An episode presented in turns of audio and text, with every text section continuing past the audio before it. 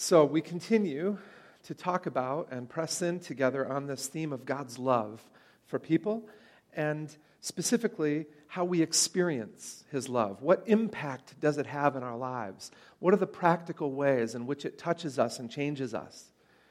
And so this morning, our focus is on rest for the weary, refreshment for the weary. This is an experience that Jesus Himself offers people out of the depths of His love for us.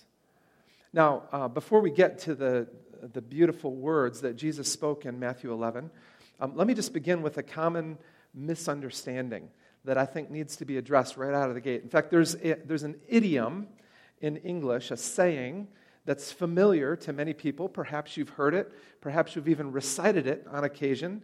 And it goes like this: there's no rest for the weary. In fact, here's one illustrator's idea of how that phrase should be interpreted. It pictures a mom with a baby in one arm and an empty coffee cup in the other, and another young child tugging on her leg, her pajamas, and you can see the look on her face, right? This says it all. Now, let's be honest. Have you ever felt like this before? Okay, come on now. Maybe you're not even a mom, right? Maybe you can't relate to the specifics of that picture, but has that look ever crossed your face? How about this week? Anybody? Right? Exactly. This is not an uncommon experience for us. We find ourselves feeling this way at times and wondering what to do about it. And here's the lie that I want to combat right out of the gate. Our culture, and perhaps there's even a more sinister source than that, our culture would have us believe that there is no rest for the weary. That's the idiom. That's the common phrase that people in our society have adopted when they feel this way. And it creates an expectation, of course, that when you feel this way, there's no relief. It's just going to get worse. You just have to suck it up and persevere. That's what we do. That's what we do as Americans. We've learned to just suck it up and persevere.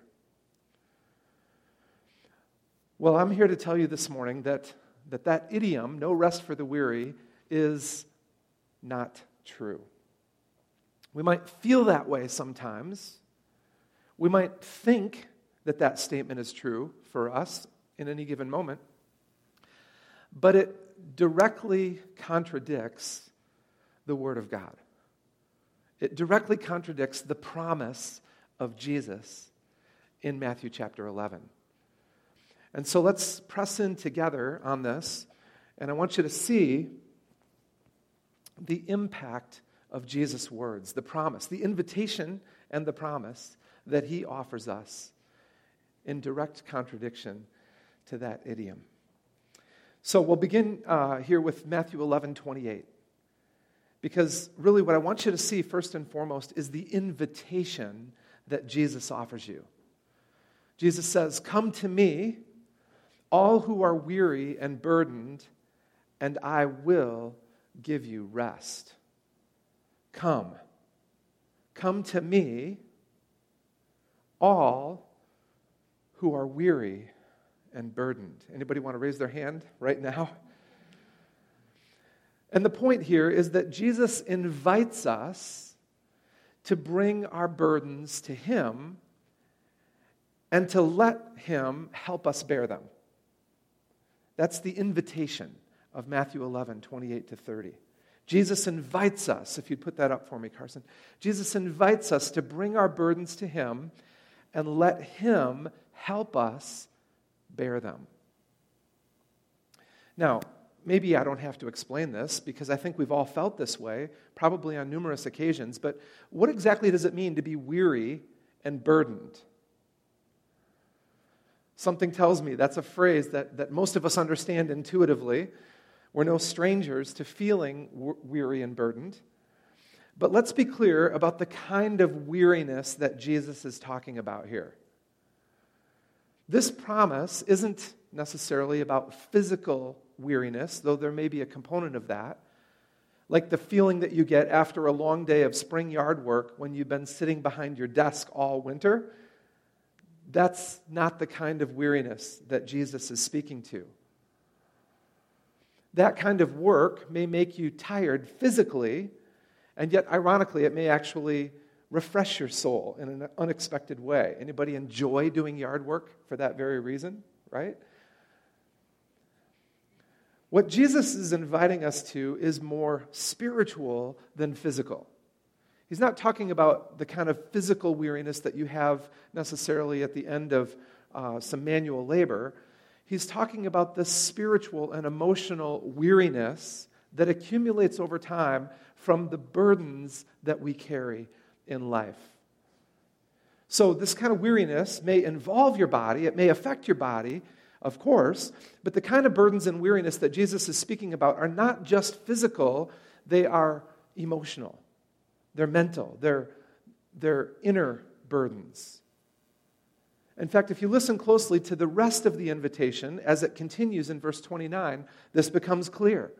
Matthew 11:29, Jesus continues, "Take my yoke upon you and learn from me, for I am gentle and humble in heart, and you will find rest for your soul." Rest for your souls. So, as verse 29 indicates, Jesus is talking about the weariness that comes from what burdens our souls, not our bodies. So this promise, then, is not so much about physical weariness, but about mental and emotional weariness. It's about those things, those experiences in life that weigh heavily upon a person's soul. And your soul, of course, is your inner man or woman. It's that combination of your mind, your will, and your emotions that controls what your body decides to do or not to do. I think the point here to recognize for all of us right out of the gate is that Jesus knows life is hard. He understands the challenges we face. He knows that there are difficulties that confront us every day. He knows that our souls grow weary from bearing the cumulative weight of life's ongoing challenges and adversities. Every once in a while, I'll hear my wife utter this phrase, and I know what it means and how she's feeling when she says it. It goes like this: "Somebody stop the merry-go-round and let me off."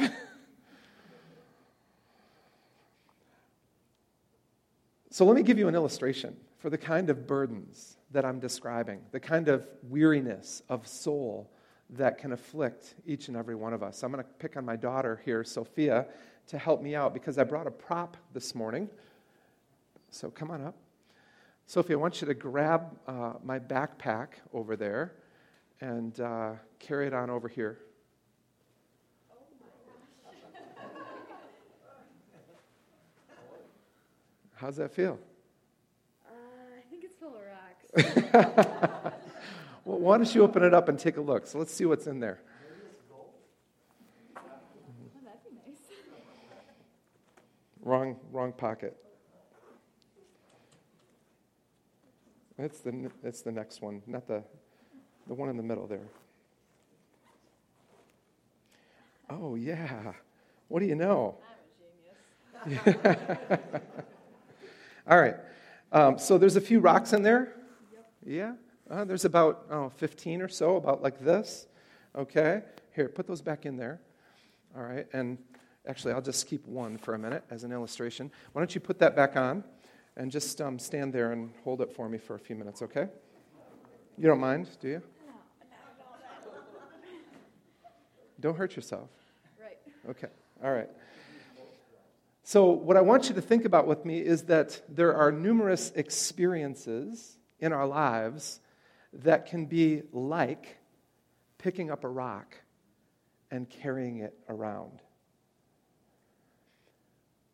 Let me give you some examples to think about. Your spouse is angry at you for not sufficiently meeting their needs, or you're disappointed with your spouse for not meeting your needs. That can be a rock. Your son or daughter is struggling in school and not motivated enough to improve their study habits. Another rock. You're lonely and isolated due to the busyness of life and the shallowness of typical relationships. A rock. You're treated unfairly at work and expected to do an unrealistic amount of work in a short period of time. Your boss blames shifts and scapegoats you when they are really responsible for certain projects not getting completed. You're stressed by the realization that your financial commitments consistently outpace your income and your debt is increasing. Your aging parent has a health crisis and you have to help manage their household while they recover. You're accused and criticized by someone that you care about of being irresponsible and self-centered. And then, of course, there's the weight of your own personal failures, especially the ones that only you know about. Your sins, those things that you've done or failed to do that plague you with a sense of guilt and shame. I thought Jacqueline's story was a fantastic illustration of what I'm trying to describe for you right now. Because what it illustrates is that over time, these experiences in life, these burdens, begin to weigh us down. And we carry them around from day to day, thinking, there's nothing else to do. I have to carry this. This is my burden to bear.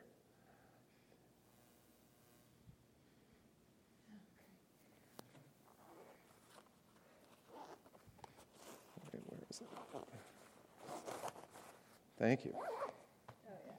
Good work. You're doing great. Yeah. You thought you were done? I don't know. How's that feel? I might switch shoulders a bit. That's probably a good idea. All right.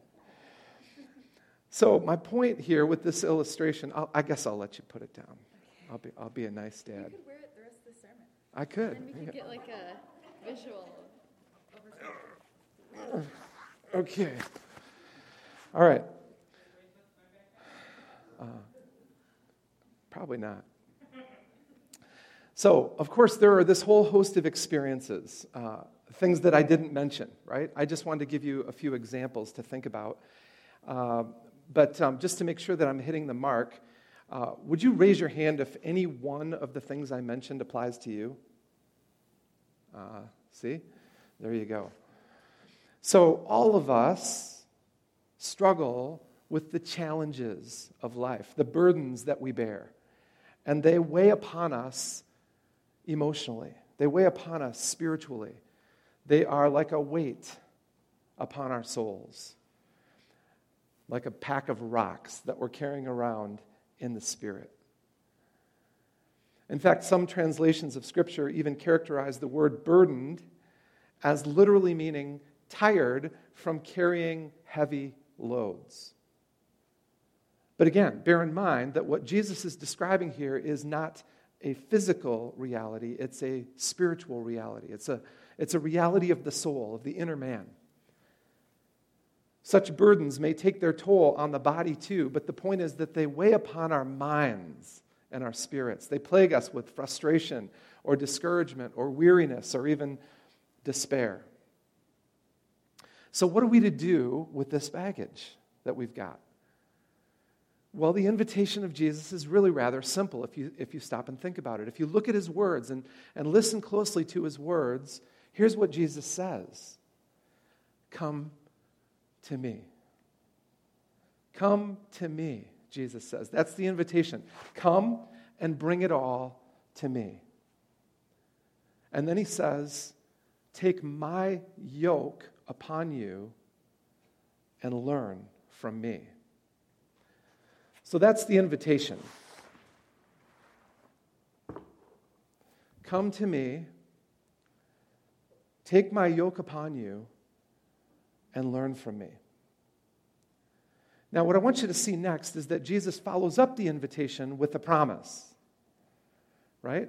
He doesn't just say, come, take my yoke upon you and learn from me, although those are great words, encouraging in and of themselves, but he follows up the invitation with a promise.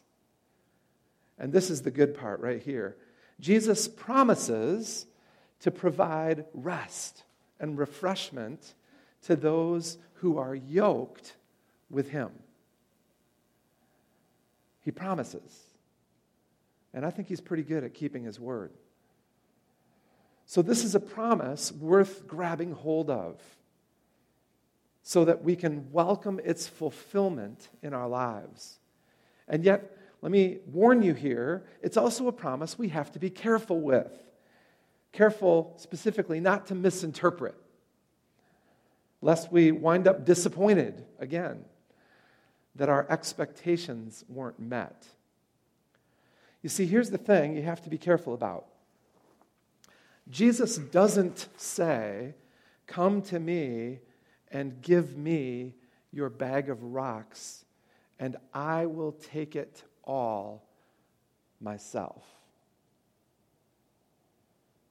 Did you think that's what he was saying?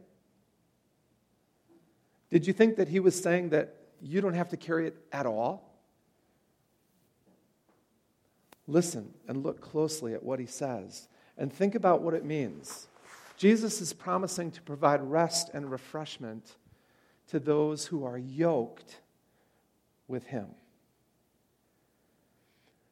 And as you think about those words, as you think about the promise that he offers here, notice that he's not offering to snap his fingers and immediately banish every adversity from your life.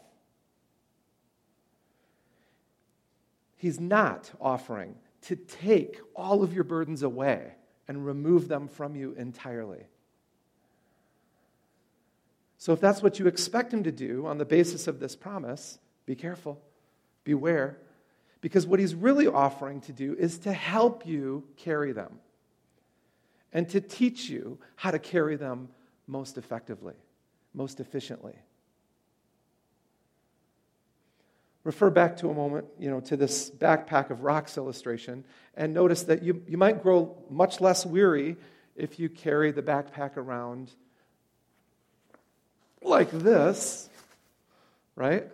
Or even with both arms over the shoulder, as opposed to trying to carry it like this. You're going to grow weary a lot quicker if you don't do it in the right way, the best way.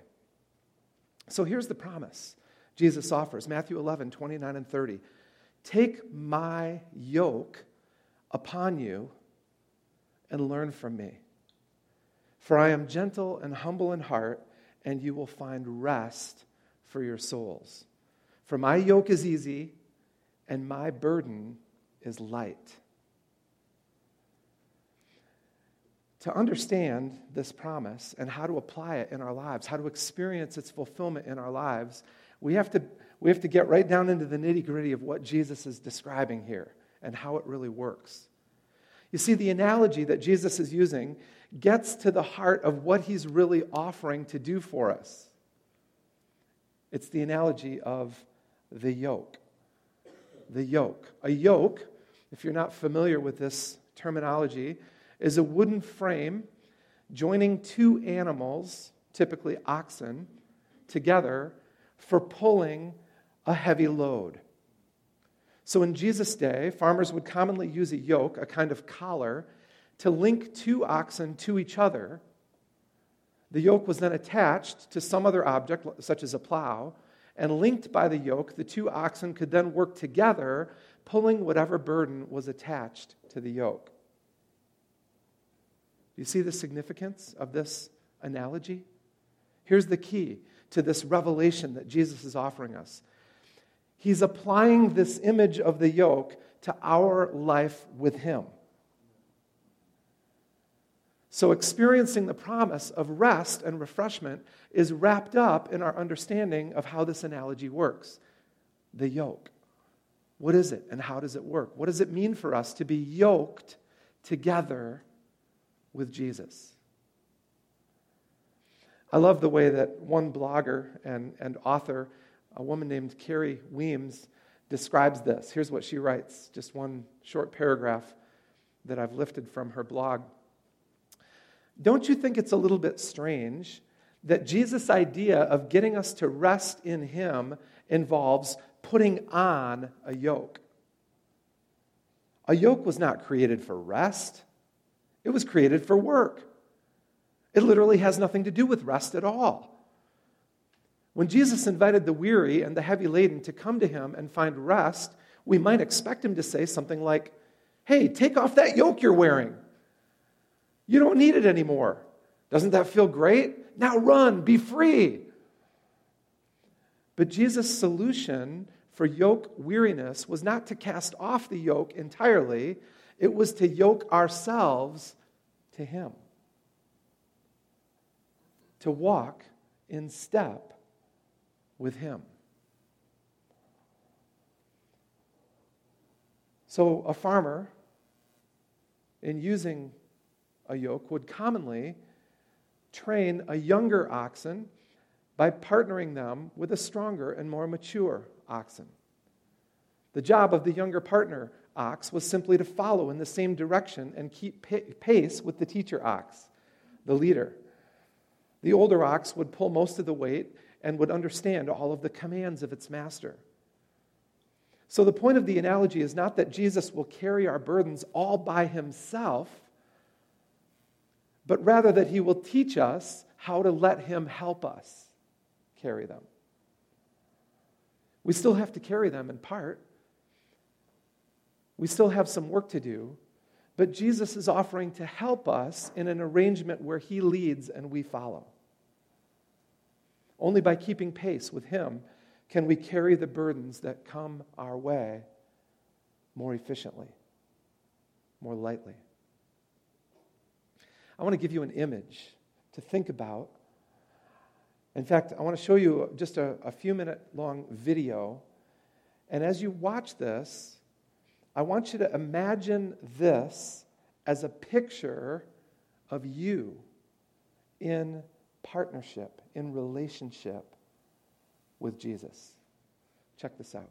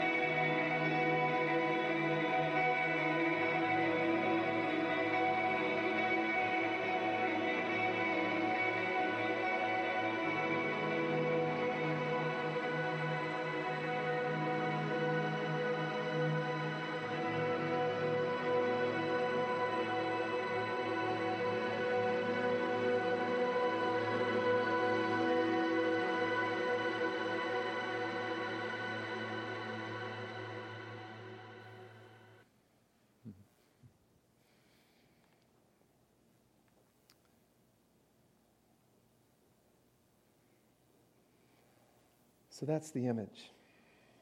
That's the image Jesus has in mind as he speaks these words, friends.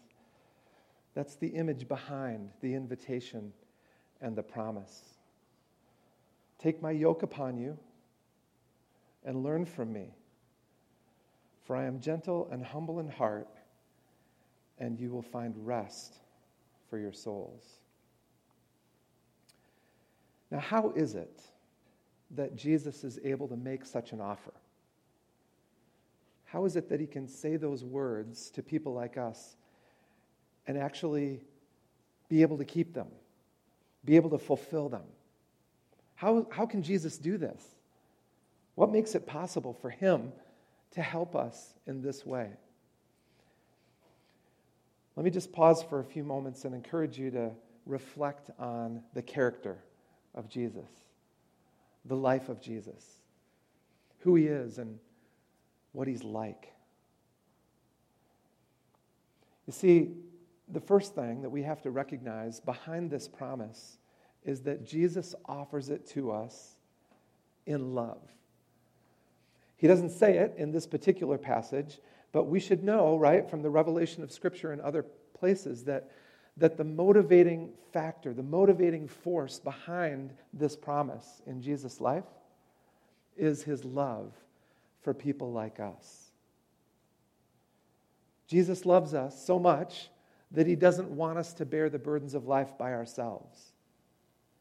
He's a lover of the souls of men and women. And he loves us enough to want to help us find relief from life's burdens. He wants what's good for us, an abundant life of rest and peace, as opposed to a life of perpetual weariness and anxiety. So the offer and promise of Jesus to provide help for those who are soul weary needs to be understood first and foremost as an act of love, an offer of love. But there's more. There's more. Notice that Jesus says of himself in verse 29, I am gentle and humble of heart. Why is that important? Why would he make a point to give us that insight in the context of this promise? Well, what this means for us is that if we're willingly yoked to him, Jesus is easy to work with. Easy to work with. He's gentle and he's humble of heart. In other words, he's not domineering. He's not controlling. He's not a domineering ox leader who's resistant either to the taskmaster, in this case the Father in heaven, or to those that he would be yoked with, to us.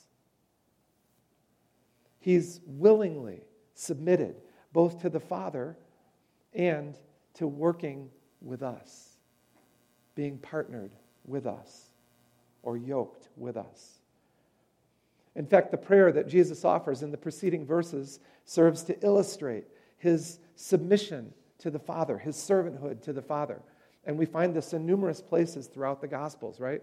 Another great example being John chapter 5, where Jesus says, I only do what I see the Father doing. The dominant characteristic of Jesus' incarnate life was his complete obedience to the Father's will. Absolute, perfect obedience to the Father's will. So think of the Father in this analogy as the taskmaster, the plow driver, the one who's leading the pair of oxen to accomplish what he desires. Jesus, as the leader in the pair of oxen, is perfectly committed to working with the Father and for the Father to accomplish what the Father wants to get done in our lives. So if we're partnered with Jesus, if we're yoked with him, then he will always lead us in the right direction. Isn't that beautiful? But there's one other factor at work here too. Let's not forget that Jesus is also wise. Wise. In fact, you could say he's the personification of the wisdom of God, which is precisely what we need when we find ourselves in difficult situations, isn't it? We need wisdom from heaven about what to do or what not to do. Listen to the words of biblical commentator Myron Augsburger, who puts it this way in describing the significance of Jesus' character with regard to this analogy. He says, Jesus' rest is a yoke of wisdom that unites persons with himself. He offers rest, for he's not only the bearer of the wisdom of God, he is that wisdom personified. Such rest is the singleness of our relationship with Christ, the rest of knowing his provision. Discipleship is thereby kept from being a legalistic striving and instead becomes a joyous fellowship with Jesus. So being yoked with Jesus then is not about, it's all about having him as our partner, right? Pulling with us toward the Father and his kingdom. In this way, if we're in sync with him, by being bound together with him, pulling the yoke together with him, we find a relative degree of rest. Our burdens become easier to bear because they're shared with him. He's helping us. The people in Jesus' day were using the yoke of the law, commonly, to pull their life and everything in it along, and it commonly left them tired and burned out on religion. In fact, in the New Testament, Paul wrote on several occasions about being freed from the yoke of slavery so that we can come under a yoke of grace instead. This is a move, a transition from depending on your own efforts and ability to depending on God's grace and power for you. I'm reminded here of Jesus' words to his disciples just before he went to the cross. He said to them in John 16, "I've told you these things so that in me you may have peace. In this world you will have trouble, but take heart, for I have overcome the world." So Jesus' offer of peace and rest, then, is an amazing promise. And it's one that he offers to each and every one of us. Let me close with this. Just a couple minutes longer. We're almost finished here. But I want you to think with me about one last piece of the puzzle here. How do we actually experience this reality? What do we do to respond to the invitation and the promise? How does rest and refreshment actually come to us when we bring our weariness to Jesus? Here's what I think it amounts to. To respond to the invitation and promise of Jesus is to willingly and consistently submit your life to being yoked with him. In other words, this is an act of the will. This is a decision that we have to make. And it's not just a one-time decision, although it begins with a commitment to believe in Jesus, to trust in Jesus, and to walk with Jesus. This is a commitment that we make again and again and again throughout our lives. It's a daily act of submission, surrender. How does Jesus actually do this for us? How does he relieve us from the weight of the burdens that we're carrying? How does he provide us with rest? How do we yoke ourselves to him? We have to willingly respond to his invitation and promise. We have to choose to bring him our burdens. We have to allow ourselves to be yoked with him and to stay yoked with him. And we do that daily through the simple act of submission that we call prayer. Prayer. Did you know that? Did you know that this is all about how we offload the burdens that we bear? In other words, this act of being yoked to Jesus is an inward spiritual reality. Nobody's going to come along and cast a real wooden yoke over your neck. In this analogy that Jesus was using, the point was to say to us, I want to partner with you. I want to help you carry the burdens that you have to bear. And I will do that if you'll come to me and bring them to me and allow me to teach you how to bear them. The heart of any meaningful relationship, any meaningful partnership between one person and another is communication. Sharing our burdens with one another is how any relationship thrives. What I'm saying is that the way that we walk this out is in communication with Jesus, by bringing him the burdens that weigh upon our souls.